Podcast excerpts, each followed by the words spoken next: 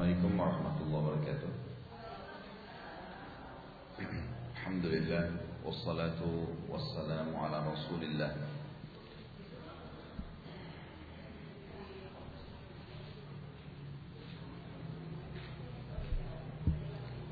Kita lanjutin hadis Bulughul Maram.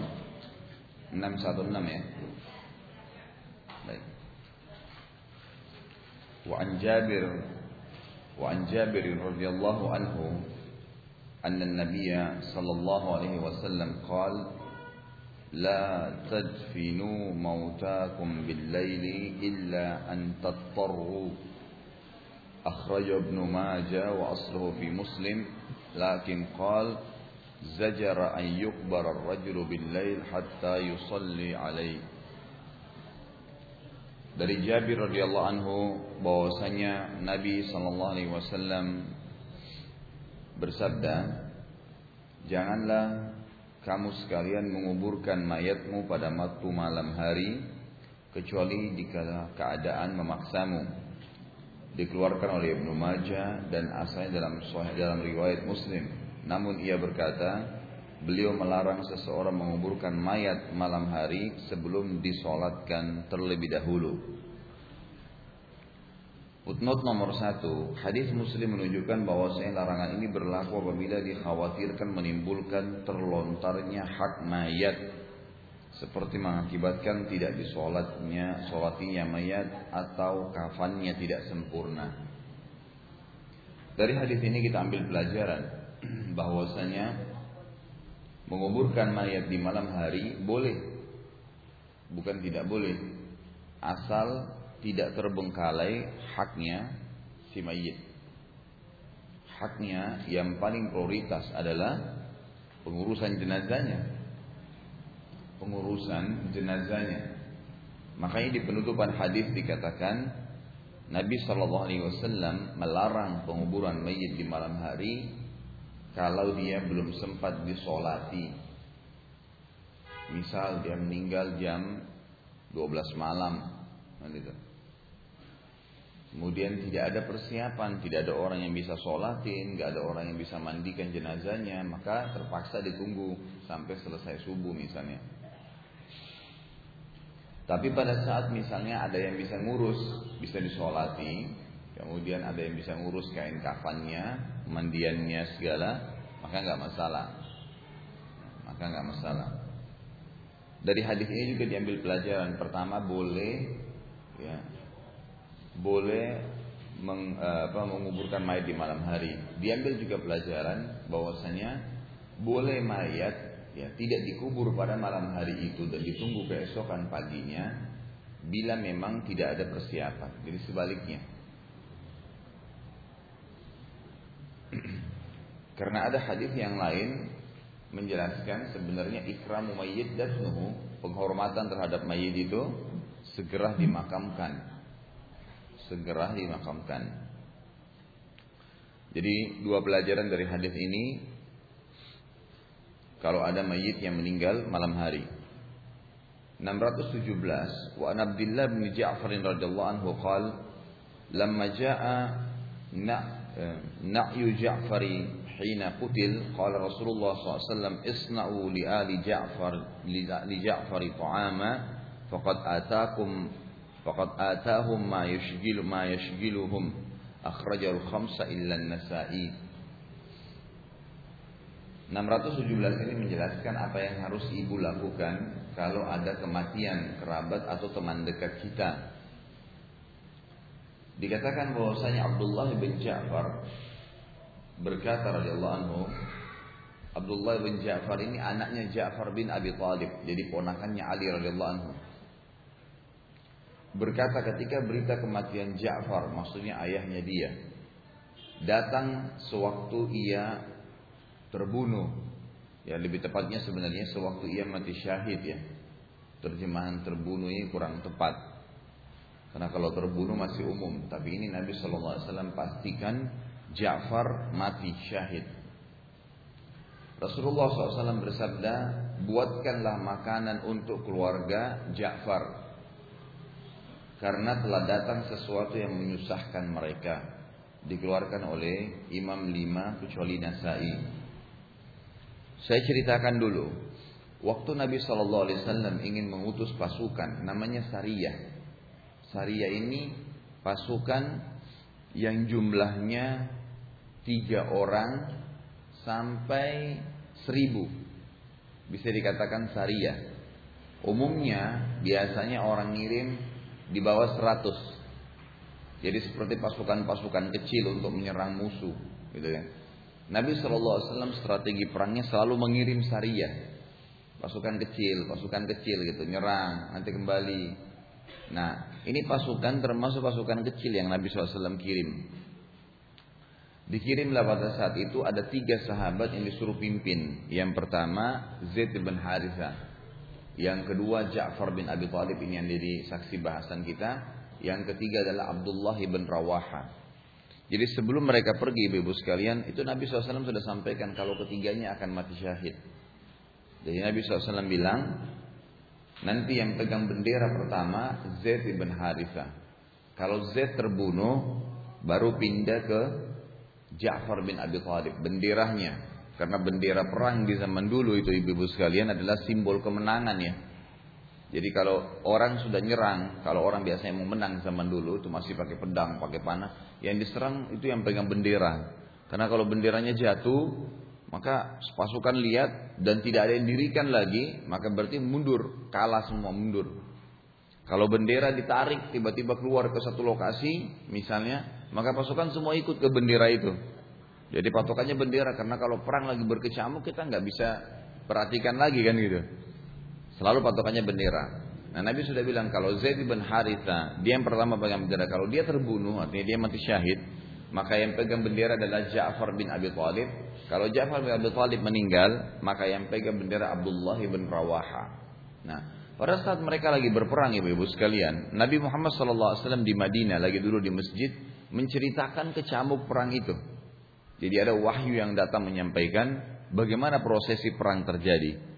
Maka Nabi SAW ceritain, sekarang peperangan sudah berkecamuk. Zaid bin Harithah maju dengan benderanya. Kemudian pasukan muslimin menyerang dan seterusnya. Sampai Zaid bin Harithah terbunuh. Jadi saksi bahasan kita nggak ceritain semua peperangan. Zaid bin Harithah pemegang bendera pertama Nabi SAW mati terbunuh syahid. Kemudian Nabi bilang, datang Ja'far bin Abi Thalib memegang bendera itu. Kemudian Ja'far pun maju ke pasukan. Kemudian tangan kanannya dipotong. Tangan kanannya Ja'far terpotong. Dia pegang bendera dengan tangan kirinya, tangan kirinya dipotong oleh musuh. Dia masih bisa memegang kedua bendera, bendera itu dengan kedua sisa tangannya, lalu dadanya ditusuk sampai mati. Ja'far bin Abi Thalib ya, proses matinya luar biasa gitu di medan perang. Tapi dengan iman mereka nggak nggak peduli dengan itu. Karena orang kalau sudah paham dengan iman, apalagi perang lagi berkecamuk, kita nggak berpikir ke situ lagi. Sebagaimana kalau terjadi kebakaran misalnya atau terjadi keributan di daerah di komplek perumahan kita, lalu kita melarikan diri, kita masih pikir nggak pakai sendal atau enggak? Atau kita masih pikir nggak ada paku atau enggak? Mungkin ketusuk paku pun kita nggak peduli gitu kan? Seperti itu keadaan di medan perang. Jadi bukan seperti kalau kita sekarang ini mau membayangkan nggak bisa, nggak nyambung. Kan itu. Jadi kurang lebih begitu gambarannya. Makanya waktu Aisyah radhiallahu anha Nabi SAW bilang, nanti hari kiamat kalian akan dibangkitkan tidak menggunakan kain sehelai pun, tidak tersunat, gitu kan? Tidak pakai alas kaki. Gabung semua laki-laki perempuan. Aisyah bilang ya Rasulullah orang sering lihat dong, gitu kan? Orang pasti lihat laki-laki perempuan. Kata Nabi SAW apa? Wahai Aisyah, nanti pada saat itu bukan seperti yang kau bayangkan. Jadi tidak ada lagi orang lihat syahwat, nggak ada. Walaupun perempuan telanjang, laki-laki telanjang dibangkitkan itu mereka sudah ketakutan memikirkan amalnya. Nah kalau saya biasa jelaskan hadis ini, kalau terjadi perang nih misalnya, kemudian kita lagi di kamar mandi nggak sempat pakai baju, terus lagi diserang, kita lari, orang-orang mungkin ada juga yang lagi mandi lari nggak pakai baju, mungkin kita nggak bakal lihat lagi, ya telanjang dilihat badannya kan sudah nggak, karena musuh lagi nyerang, keadaannya berbeda. Atau terjadi kebakaran, kita belum sempat pakai pakaian. Tentu kita akan lari gitu kan. Dan tidak ada lagi orang dalam keadaan kecamuk seperti itu masih mikirin syahwat nggak ada. Karena biasanya orang kalau dalam keadaan apa namanya tertekan itu malah nggak bisa setan nggak bisa tunggangin kecuali apa yang sedang dia alami saja. Yang itu yang membuat kita bangkit syahwatnya kan karena setan. Baik, kembali ke kisah tadi. Kata Nabi Shallallahu Alaihi Wasallam, waktu Ja'far bin Abi Thalib mati terbunuh, benderanya kan jatuh. Yang punya tugas memegang yang ketiga namanya Abdullah bin Rawaha, sahabat yang mulia gitu. Tapi sahabat ini sempat ragu waktu lihat tangannya Ja'far dipotong, satu potong kanan, potong kiri, dadanya ditusuk. Dia sempat ragu, sejenak beberapa saat gitu. Lalu dia motivasi dirinya, dia bilang, wahai Abdullah, dirinya dia ya, si Abdullah bin Rawaha, wahai Abdullah, tinggal sesaat lagi kau lawan musuh, kau akan masuk surga mati syahid. Baru dia maju, dia ambil bendera, lalu dia maju medan perang sampai akhirnya dia juga terbunuh.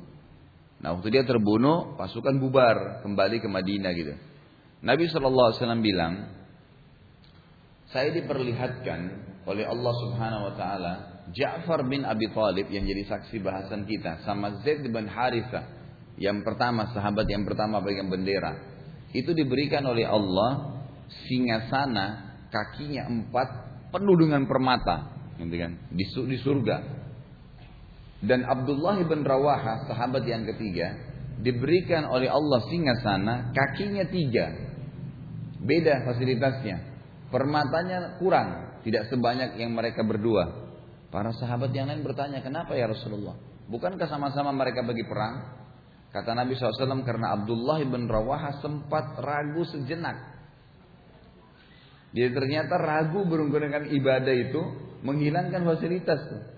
Ini lagi azan, kita mau sholat, tidak ada sebentar minum teh dulu. Itu beda loh pahalanya dengan orang begitu langsung azan sholat. Contohnya, nah ini contohnya orang perang, gitu kan? Saya sengaja datangkan kisah ini supaya menjelaskan tidak boleh menunda ibadah dan tidak boleh setengah-setengah. Ibu mau keluarin duit dari dompet 100 ribu atau 50 ribu ya infak, gitu kan? 50 ribu aja deh.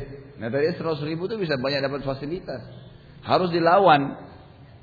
Itu was-was syaitan semuanya.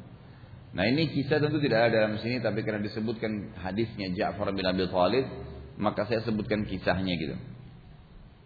Nah waktu Ja'far bin Abi Thalib meninggal dunia, keluarganya pada nangis di Madinah. Jawabannya, bolehkah keluarga bersedih? Boleh, tapi tidak boleh niyaha yang kita jelaskan kemarin. Enggak boleh teriak-teriak, boleh pukul-pukul badan, doain sembarangan jadi kita enggak. Karena mati itu kebetulan hanya proses kita pindah ke alam akhirat dan bisa saja siapa saja bisa mendahului kita. Siapa saja bisa mendahului kita gitu. Baik. Ini pelajaran yang kita bisa ambil dari hadis tadi. Kemudian pelajaran yang selanjutnya, pelajaran yang kedua. Tadi pelajaran pertama kisahnya ya, bagaimana. Pelajaran kedua adalah kita dianjurkan untuk membuatkan makanan kepada keluarga mayit dan ini yang sudah pernah saya jelaskan dulu. Kalau ada dua orang yang meninggal, maka orang yang datang ke rumah keluarga mayit namanya takziah. Dan sering saya ulangi takziah beda dengan ziarah. Ziarah boleh duduk, ngobrol, makan, apa saja silahkan. Lama-lama, nginep, nggak masalah. Tapi kalau takziah beda, takziah itu terdefinisinya meringankan beban keluarga mayit mengurangi atau menghilangkan beban sedihnya keluarga mayit. Di antaranya kita mendoakan, kita membawakan makanan, kita tidak berlama-lama di rumah tadi, rumah duka itu. Jadi kita datang lebih baik kita bergonta-ganti datang dan cepat-cepat. Gitu kan Nabi Shallallahu Alaihi Wasallam itu selalu kalau bertakziah tidak pernah lama. Bahkan sebagian ulama salaf itu kalau takziah nggak pakai duduk, datang sabarin, doain Allahu ajrakum kayak kita tulisin kemarin di papan tulis ya, Kamis yang lalu itu. Semoga Allah mengagungkan pahala kalian. Inna lillahi ma'afa. Semua milik Allah apa yang dia kasih. Walillahi ma'akhad. Miliknya Allah semua yang dia ambil. Semua berputar sesuai dengan takdirnya. Semua berputar dengan takdirnya. Lalu kita pulang. Ada Allah ajrakum sudah pernah saya tulis. Baik, sebentar ya.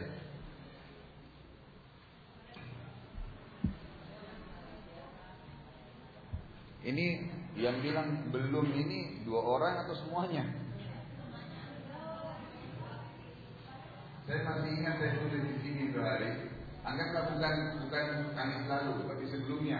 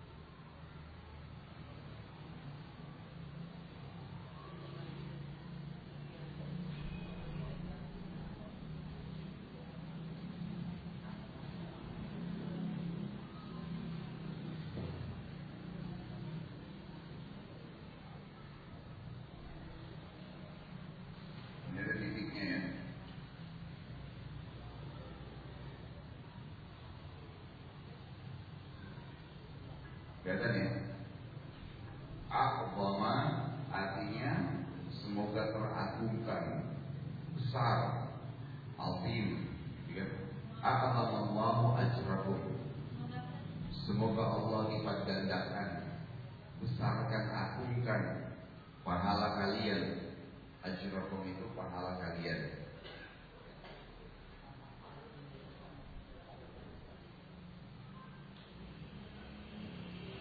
A'adhamallahu ajrakum. Semoga Allah lipat gandakan pahala kalian.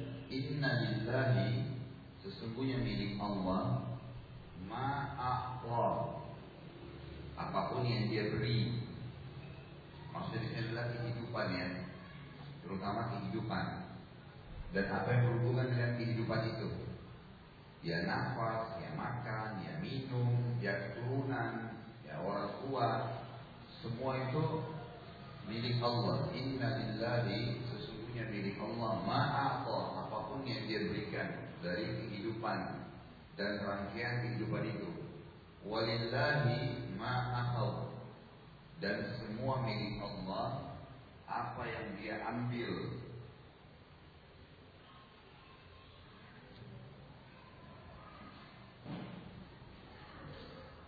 Walillahi ma'akhad dan milik Allah apa yang dia ambil. Artinya kalau dia tarik kehidupan itu, yaitu milik dia. Wa kullu syai'in dan segala sesuatunya indahu di sisinya bimikdar berjalan dengan takdir. Saya ulangi, a'zamallahu ajrakum, semoga Allah agungkan pahala kalian.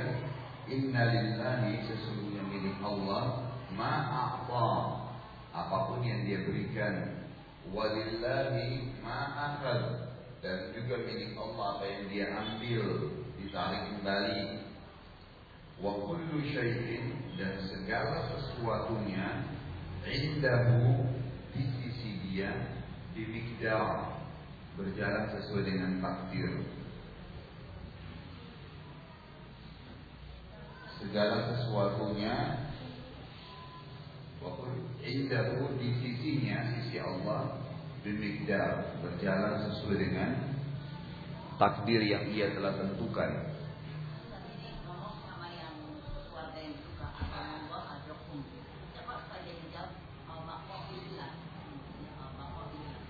Saya tidak tahu kalau jawaban. Memang biasanya ada orang bilang begitu. Tapi saya tidak pernah dapatkan riwayatnya itu. Kalau al-baqa lillah itu Al-baqa artinya sesuatu yang tetap, netap. Al-baqa lillah artinya sesuatu yang tetap. Artinya Allah yang akan tetap tidak akan hancur, musnah. Tapi saya belum pernah temukan riwayat itu ya.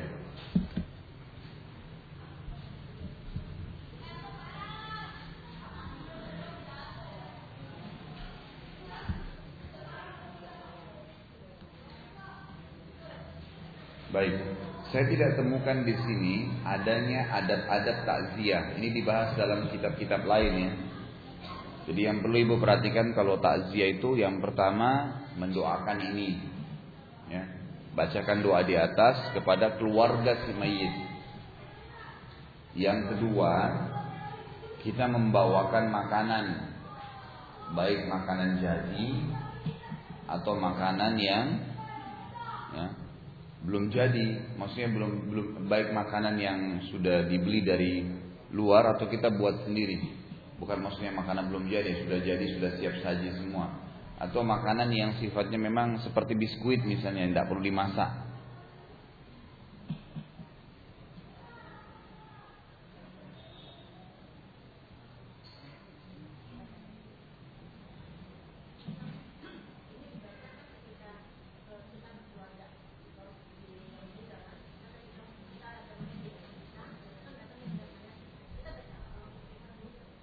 Baca apa? Enggak, enggak usah. Bisa kita kita bisa mendoakan apa saja kalau mayit, bebas. Allahumma gfir lahu, Allahumma arhamhu. Ampuni dia, rahmati dia, gitu kan? Ya. Enggak ada hubungan. Jadi gini, yang penting difahami takziah itu bukan untuk si mayit. Kita waktu datang ke rumahnya mayit itu, enggak ada hubungan sama si mayit. Datang kita itu untuk keluarga mayit, itu takziah. Yang ketiga, takziah tidak boleh lebih dari tiga hari ya. Ini sudah sering kita jelaskan dulu. Jadi kalau kita datang tidak boleh berlama-lama.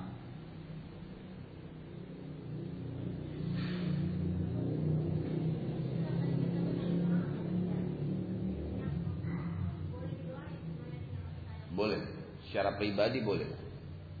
Ibu datang ke rumah keluarga mayit. Ibu pertama sekali ibu lakukan adalah mendoakan keluarga si mayit, bukan mayitnya keluarga si mayit. Kita doakan supaya dia sabar, tadi doakan supaya diagungkan pahalanya. Sebagian ulama mengatakan boleh kita tambahin dengan kata-kata positif. Misal e, sabar ya, insya Allah nanti akan ketemu kok di akhirat misalnya gitu. Atau kita ucapin kalimat apalah, namanya kalimat azza.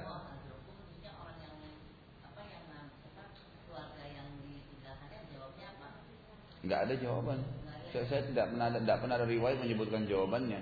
Tapi kalau kalau dia mau apa namanya misalnya karena didoain dia mengatakan jazakallah khair, jazakillahu khair itu silahkan. Karena itu kan sama saja. Itu masuk dalam hadis. Siapa yang telah berbuat kebaikan untuk kalian maka ucapkanlah jazakallah khair atau jazakillahu khairan itu kan bisa. Tapi kalau bahasan khusus seperti itu dikatakan al-baqa lillah, saya pribadi ya belum pernah temukan ada riwayat itu. Jadi kita mendoakan si keluarga mayit. Nah, kenapa bukan mayitnya? Karena memang bukan mayit tujuannya takziah itu. Si mayit sebentar lagi akan disolatin dan dalam sholat ada doanya. Itu kan? Kemudian mulai saat itu sampai kapan pun kita punya kesempatan kita dianjurkan mendoakan si mayit. Doain terus, nggak pernah berhenti. Tapi kalau keluarga mayit maksimal tiga hari kita mendatangi mereka maksimal tiga hari. Karena Nabi Shallallahu Alaihi Wasallam bertakziah tidak pernah lebih dari tiga hari. Saya akan jelaskan itu hari. Apa sebabnya orang banyak di acara takziah buat acara-acara ritual, seperti misalnya tahlilan, baca yasinan, karena mereka memahami takziah itu untuk si mayit. Iya kan? Untuk apa orang baca tahlilan? Untuk dikirim kepada si mayit. Karena dia anggap takziah itu untuk mayit. Ini sudah salah langkah. Takziah itu untuk keluarganya si mayit. Makanya kita ya bawa makanan, kita doain mereka, sabarin mereka. Kalau mayit itu tidak pakai tiga, tiga hari, tujuh hari, nggak pakai. Setiap saat didoain. Kita setiap saat disuruh doain dia. Istighfar kepada Allah untuk dia. Minta agar Allah ampuni. kan gitu. Itu dianjurin. Jadi tidak ada batas waktu. Dan subhanallah tidak ada rumah yang menjalankan cara Nabi Shallallahu Alaihi Wasallam ini kecuali pasti tenang. Gitu.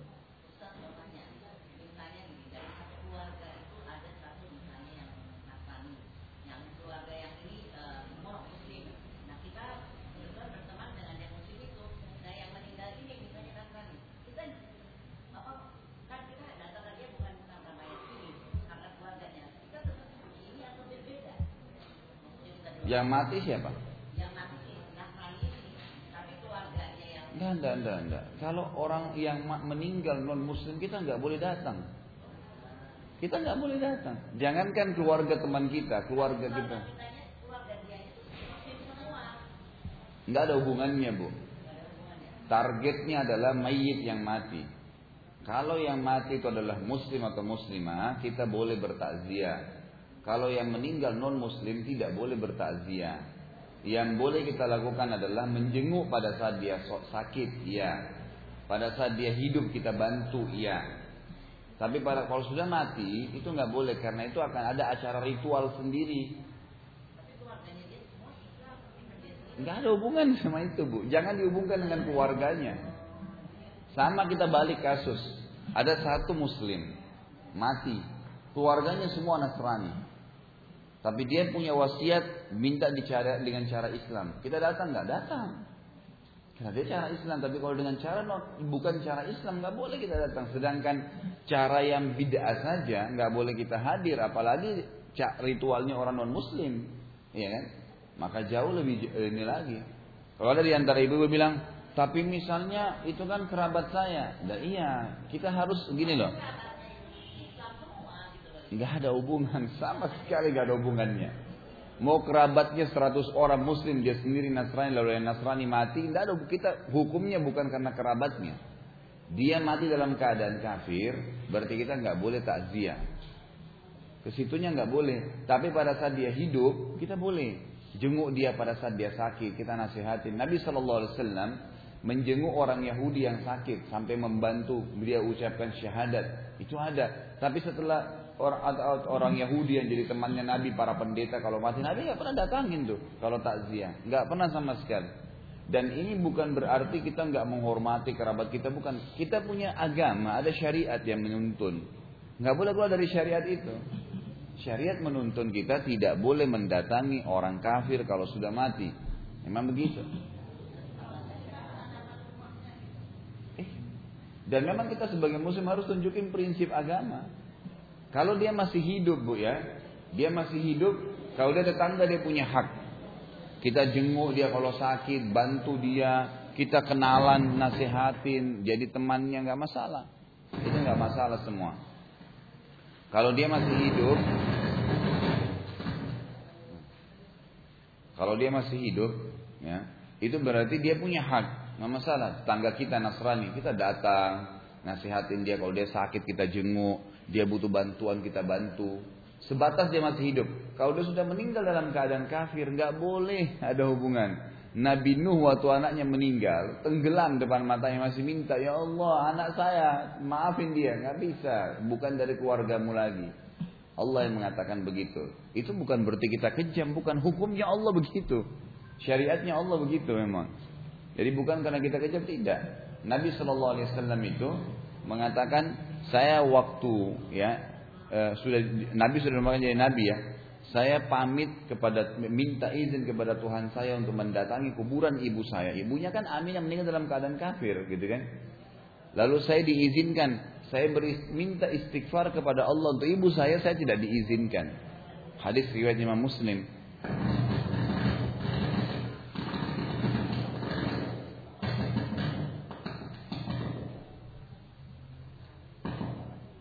Baik, jadi apa ini? Khair insyaallah. Rusak.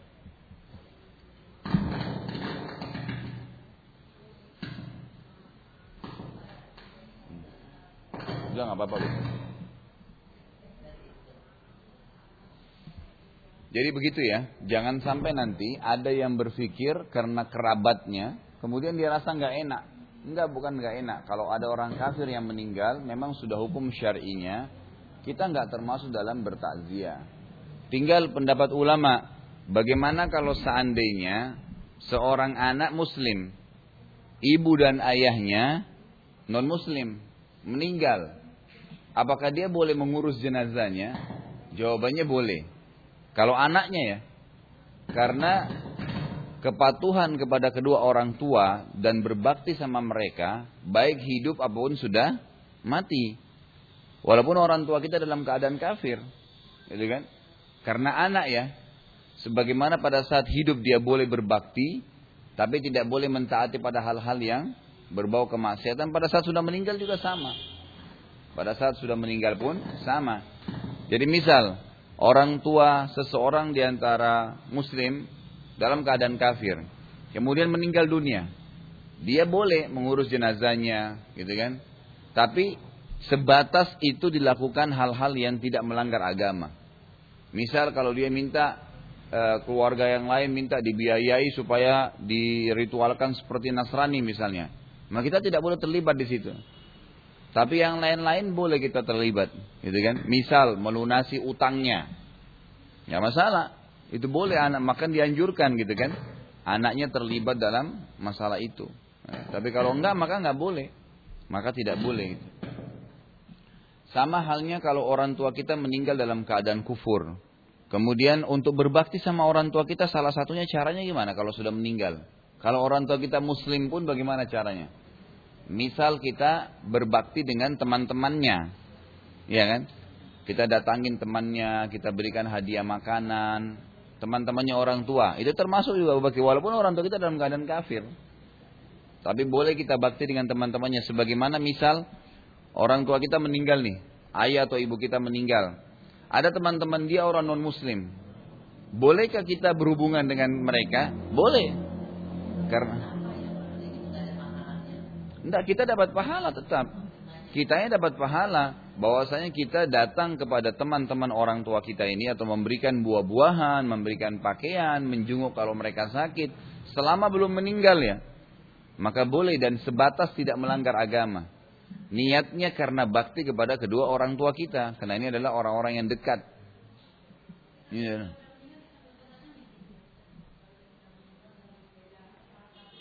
Iya. Memang begitu. Maksudnya datang gimana, Bu?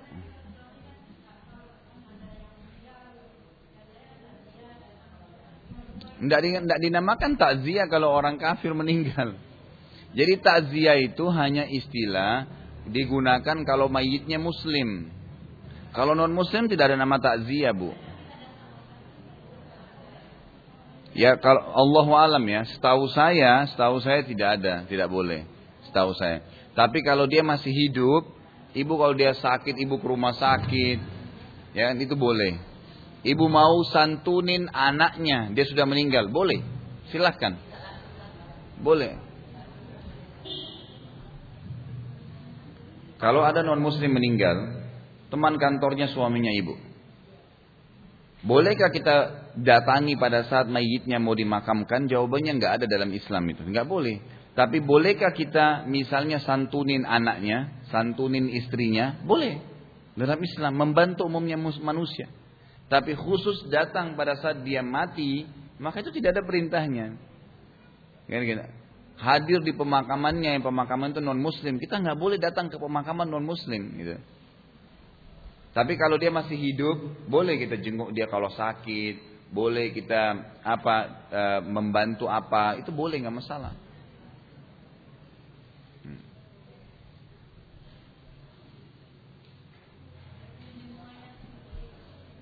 Sudah nggak nggak. Jadi jangan di, jangan jangan terlalu bimbang ya, nggak usah bimbang.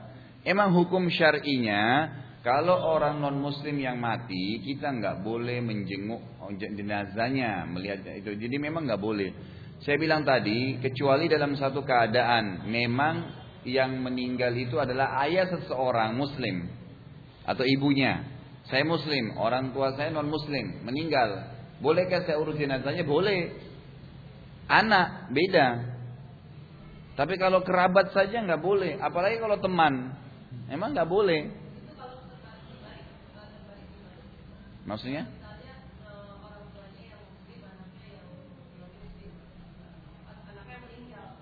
Hmm? Sama aja, sama bu, diurus juga. Sama kalau orang tuanya muslim, anaknya non muslim, bolehkah dia diurus? Boleh diurus jenazahnya nggak apa-apa. Tapi urusan ini, urusan jenazah tidak boleh melanggar hukum Allah. Nah iya misal dia diurus dengan cara Nasrani misalnya atau dengan cara Hindu atau cara Buddha. Kita nggak boleh ikut-ikutan nyumbang misalnya itu nggak boleh. Tapi kalau kita santunin bayar utangnya. Kenapa?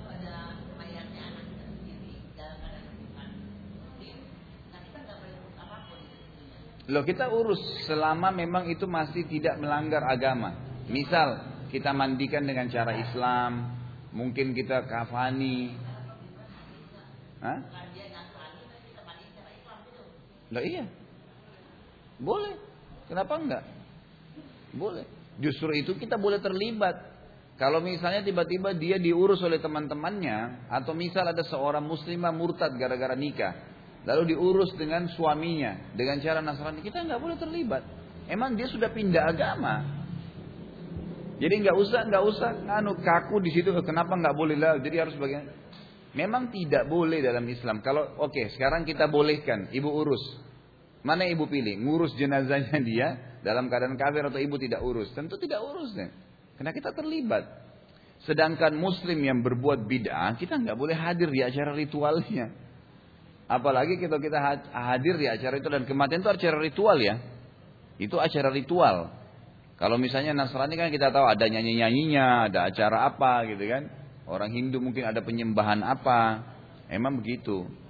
Tapi selama mereka hidup dan mereka punya hubungan kerabat dengan kita, mereka punya hak. Kita datang, ziarah ke rumahnya, jenguk kalau dia sakit, bantu, santunan buat anak-anaknya, itu nggak masalah. Kalau dia sudah mati juga, begitu. Oh ternyata ada saudara kita misalnya Allah murtad atau pindah agama. Kemudian meninggal. Kita punya ponakan lima orang. nggak ada yang santunin. Bolehkah saya santunin? Boleh sekali. Malah dianjurkan dalam Islam. Santunin mereka. Bayar sekolahnya. Kalau perlu ajak masuk Islam kembali gitu kan. Seperti itu. Tapi kalau ngurus jenazahnya dalam kondisi dia meninggal kafir ini nggak boleh. Dalam Islam memang kita tidak dibolehkan untuk itu. Ya, sama halnya mengurus pemakamannya sementara dimakamkan di pemakaman yang bukan yang bukan muslim, maka sama. Kayak boleh gitu.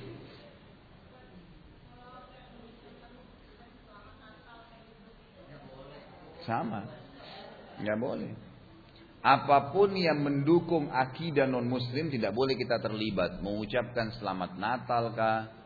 Ya kan? Sama halnya sampai hal yang besar ulama hal-hal yang kecil ulama mengatakan mengucapkan selamat ulang tahun.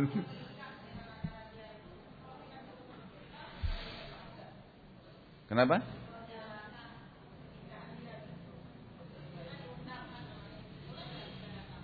Kalau tidak ada hubungannya melanggar agama, misal ibu diundang sama non muslim, tapi acaranya di gedung, hanya datang untuk acara gedung dan kita punya hubungan kerabat atau teman dengan dia, bolehkah kita datang? Kalau tidak ada pelanggaran agama, silahkan. Saya tanya gini bu, ada orang muslim, saudaranya ibu menikah, tapi dia buat acara maksiat, bolehkah ibu datang? Terus bagaimana dengan orang non muslim? Kan gitu. Ya muslim aja kalau dia putar musik acara-acara yang berbahaya, berbau maksiat. Bolehkah kita hadir? Jawabannya nggak boleh. Bagaimana dengan non muslim? Jadi nggak usah ragu, agama bilang tidak boleh, nggak nggak boleh dikerjain. Tapi itu tidak memutus hubungan kita sama mereka, tidak. Kita tetap boleh interaksi, kita tetap boleh jenguk kalau dia sakit tadi, kita boleh datang ke rumahnya. Setelah itu nggak masalah. Jangan pada hari H itu hari-hari mana memang dia buat acara pelanggaran nggak boleh kita hadir gitu. Kalau misalnya dibuat acara pernikahan di gereja, bolehkah saya hadir? Alasan apa kita masuk ke gereja itu? Sedangkan tidak ada pernikahan aja nggak boleh gitu. Apalagi kalau sampai begitu. Hah? Kenapa? Lo tadi kan saya sudah bilang, kalau di gedung dan tidak ada pelanggaran agama menurut syariat Islam, silakan ibu datang. Gitu kan? Tapi di mana kita mau temukan yang tidak ada pelanggaran agama ini? Ya, kan?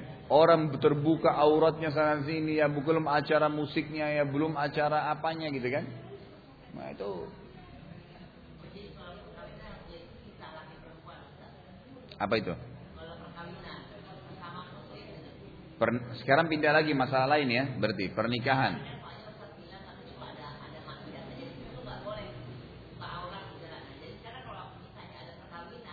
Ya, saya paham. Berarti kan kita pindah dari masalah takziah ke pernikahan. Nah, ini masalah lain.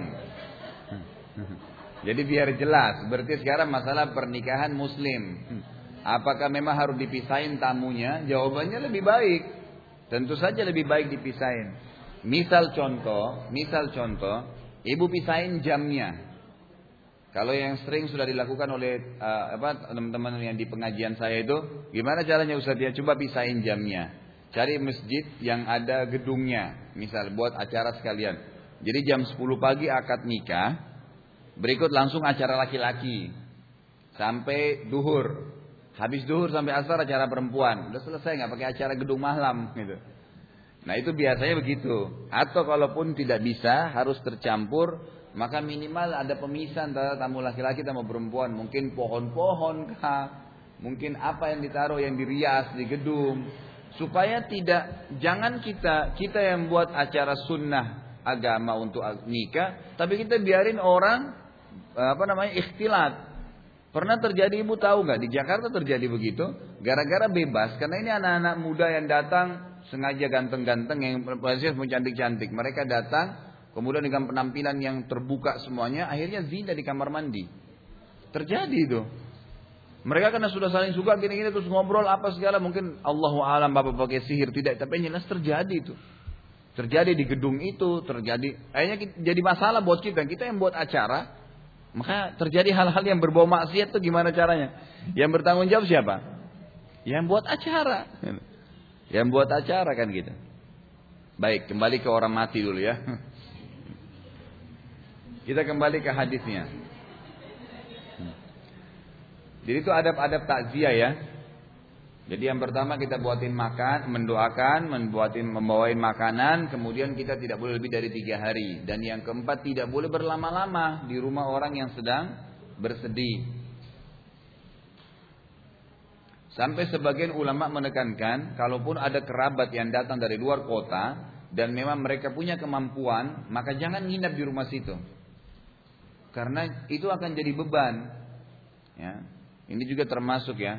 Dan subhanallah orang yang tidak lebih dari tiga hari takziah di rumahnya itu akan lebih tenang. Tidak akan ada masalah. Ya, mereka lebih tenang dibandingkan dengan orang yang harus selalu punya persiapan. Baru hari ketiga langsung diadakan lagi hari ketujuh. Cuman jarak empat hari sibuk lagi. Hari ke puluh lagi dan seterusnya. Ini semua tidak ada.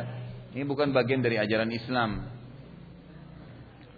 Baik 618 Wa an Sulaiman ibn Buraida an abihi radhiyallahu anhu maqal كان رسول الله صلى الله عليه وسلم يعلمهم إذا خرجوا إلى المقابر أن يقولوا السلام عليكم أهل الديار من المؤمنين والمسلمين وإن إن شاء الله تعالى بكم لاحقون نسأل الله لنا ولكم العافية رواه مسلم Sulaiman ibn Buraidah radhiyallahu anhu berkata bahwasanya ayahnya berkata Rasulullah SAW mengajari mereka bila keluar ke kuburan agar mengucapkan ini sudah kita tulis sebagiannya kemarin ya, Kamis yang lalu.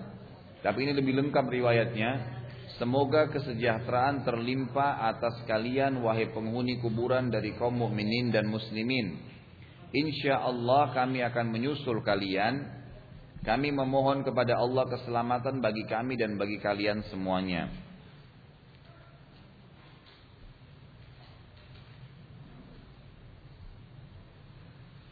Jadi riwayat ini menambahkan apa yang kita tulis Kamis yang lalu ya.